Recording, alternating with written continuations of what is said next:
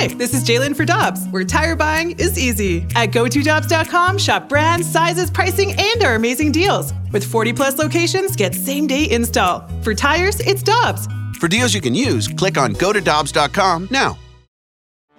Get ready for the greatest roast of all time the Roast of Tom Brady, a Netflix live event happening May 5th.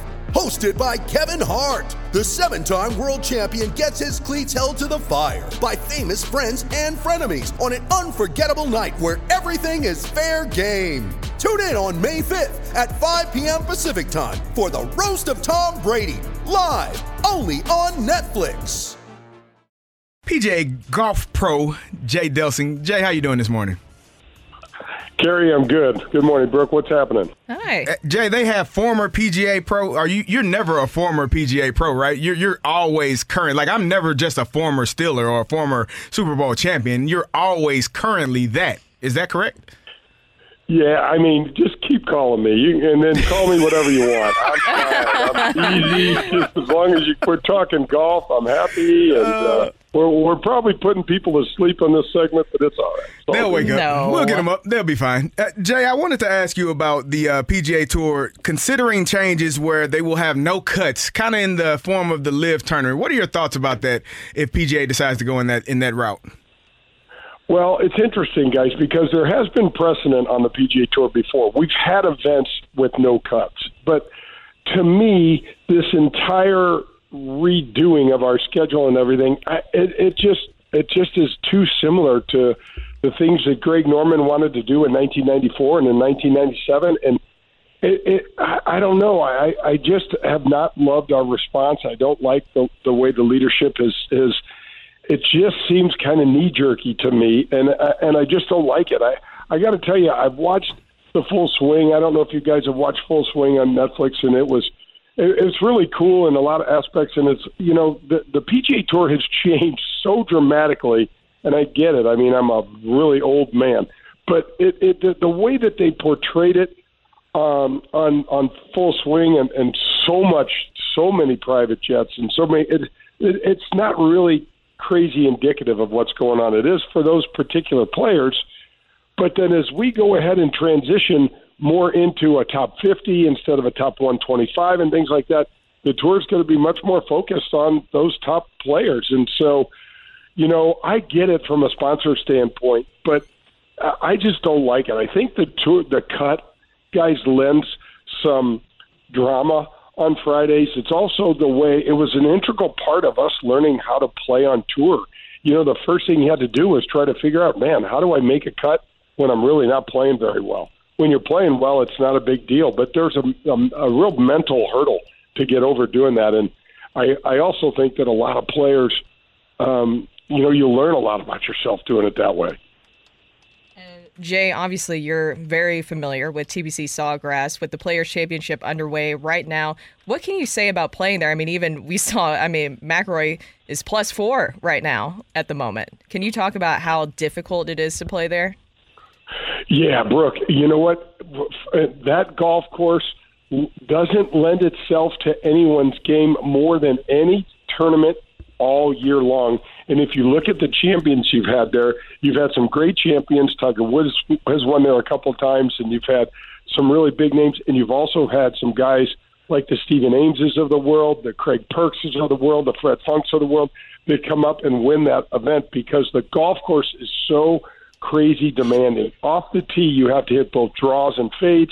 Into the greens, you have to hit both draws and fades. And today's player is much more one dimensional than back in the day.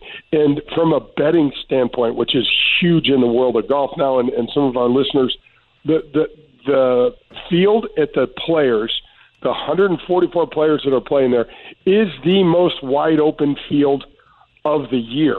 Where it's so unpredictable, the numbers back it up year after year after year. And for example, if you compare it to Augusta, guys, the winner at Augusta 80% of the time comes out of the top 16 players in the world. So if you want to throw a couple of bucks down on somebody to win at Augusta, you got to stay in the top 16. When you go to TPC, throw your cards up in the air and pick one because it is really wide open. We're talking with PGA Golf Pro Jay Delsing. Jay, the uh, the top number one, number two, number three players all played in the first round together. You got McIlroy, you got Jon Rahm, you got Scotty Scheffler, and I, we talked about McIlroy going plus four in the first round. How difficult is it knowing that that number one slot in the world is on the line and all of you all are in the same group, or does it make it easier for you because you're able to see what everyone is doing? Well, it, it, it's both. I mean, right? There's pressure. I've never been uh, world number one, unfortunately. I tried really hard and didn't really get that close. But it, it, it, it what what happens when you're playing with good players, you guys, is you see you're likely to see a, some really good golf somewhere along the line in those 36 holes. You're going to see a lot of good golf, and that's that's encouraging. One of the hardest things is when you're playing with somebody that's really having a bad day and there are balls flying all over the place. There's a bunch of three and four footers being missed. It is, it, it it's it's it's actually harder, you know, to watch someone go through that. It, it takes a little longer. It's easy to get out of your own rhythm. And what happens for these guys now is they're taking one day at a time and, and and getting into the processes of what they do really really well, and especially these three that are one, two, and three in the world. They've been playing extremely great golf and you know they're they're on a they're kind of on a program right now where they're just trying to lock in and, and stay focused on what they can handle and and and nothing else really.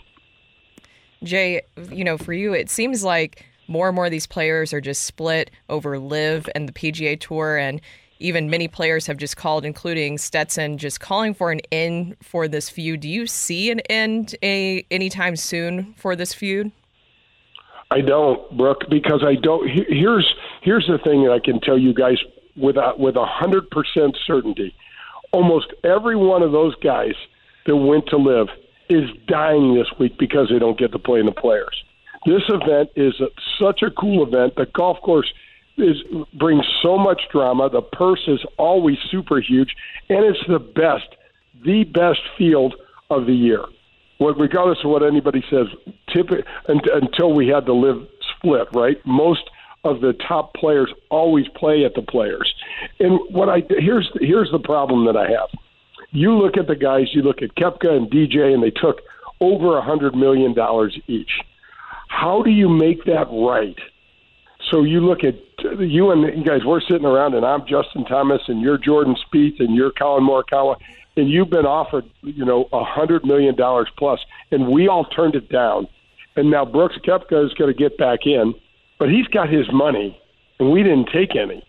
And now we're going to invite him in to play for our purses and let him back under this umbrella.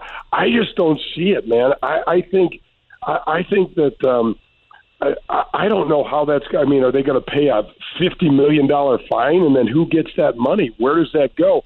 How, how do you justify it? I don't see it. I, I, I really don't. I don't. I don't know how this works itself out. Jay, what's coming up this weekend on Golf with Jay Delsing? Oh my gosh, I've got Alan Shipnuck um, um, on my my podcast with Danny Mac. We do. Oh no, I, I'm sorry. I've got Lee Trevino coming. Uh, we we do Beyond the Fairways. Uh, we drop that on Wednesday, and Golf with Jay Delsing this week. Uh, we've got. Um, uh, we've got Bummer Barry and Ray Farnell. They are great teachers out at Whitmoor, and they do some phenomenal stuff, you guys, with junior golf. Their junior golf program out west at Whitmoor Country Club is rocking, and they're working on a facility down in Chesterfield Valley for kids, and so they just do some really great stuff in the community for for the youth and, and help grow the game. Jay, thank you so much for your time. We look forward to talking to you next week, and uh, this weather will be breaking pretty soon, so I think we're going to get out there and get some golf in.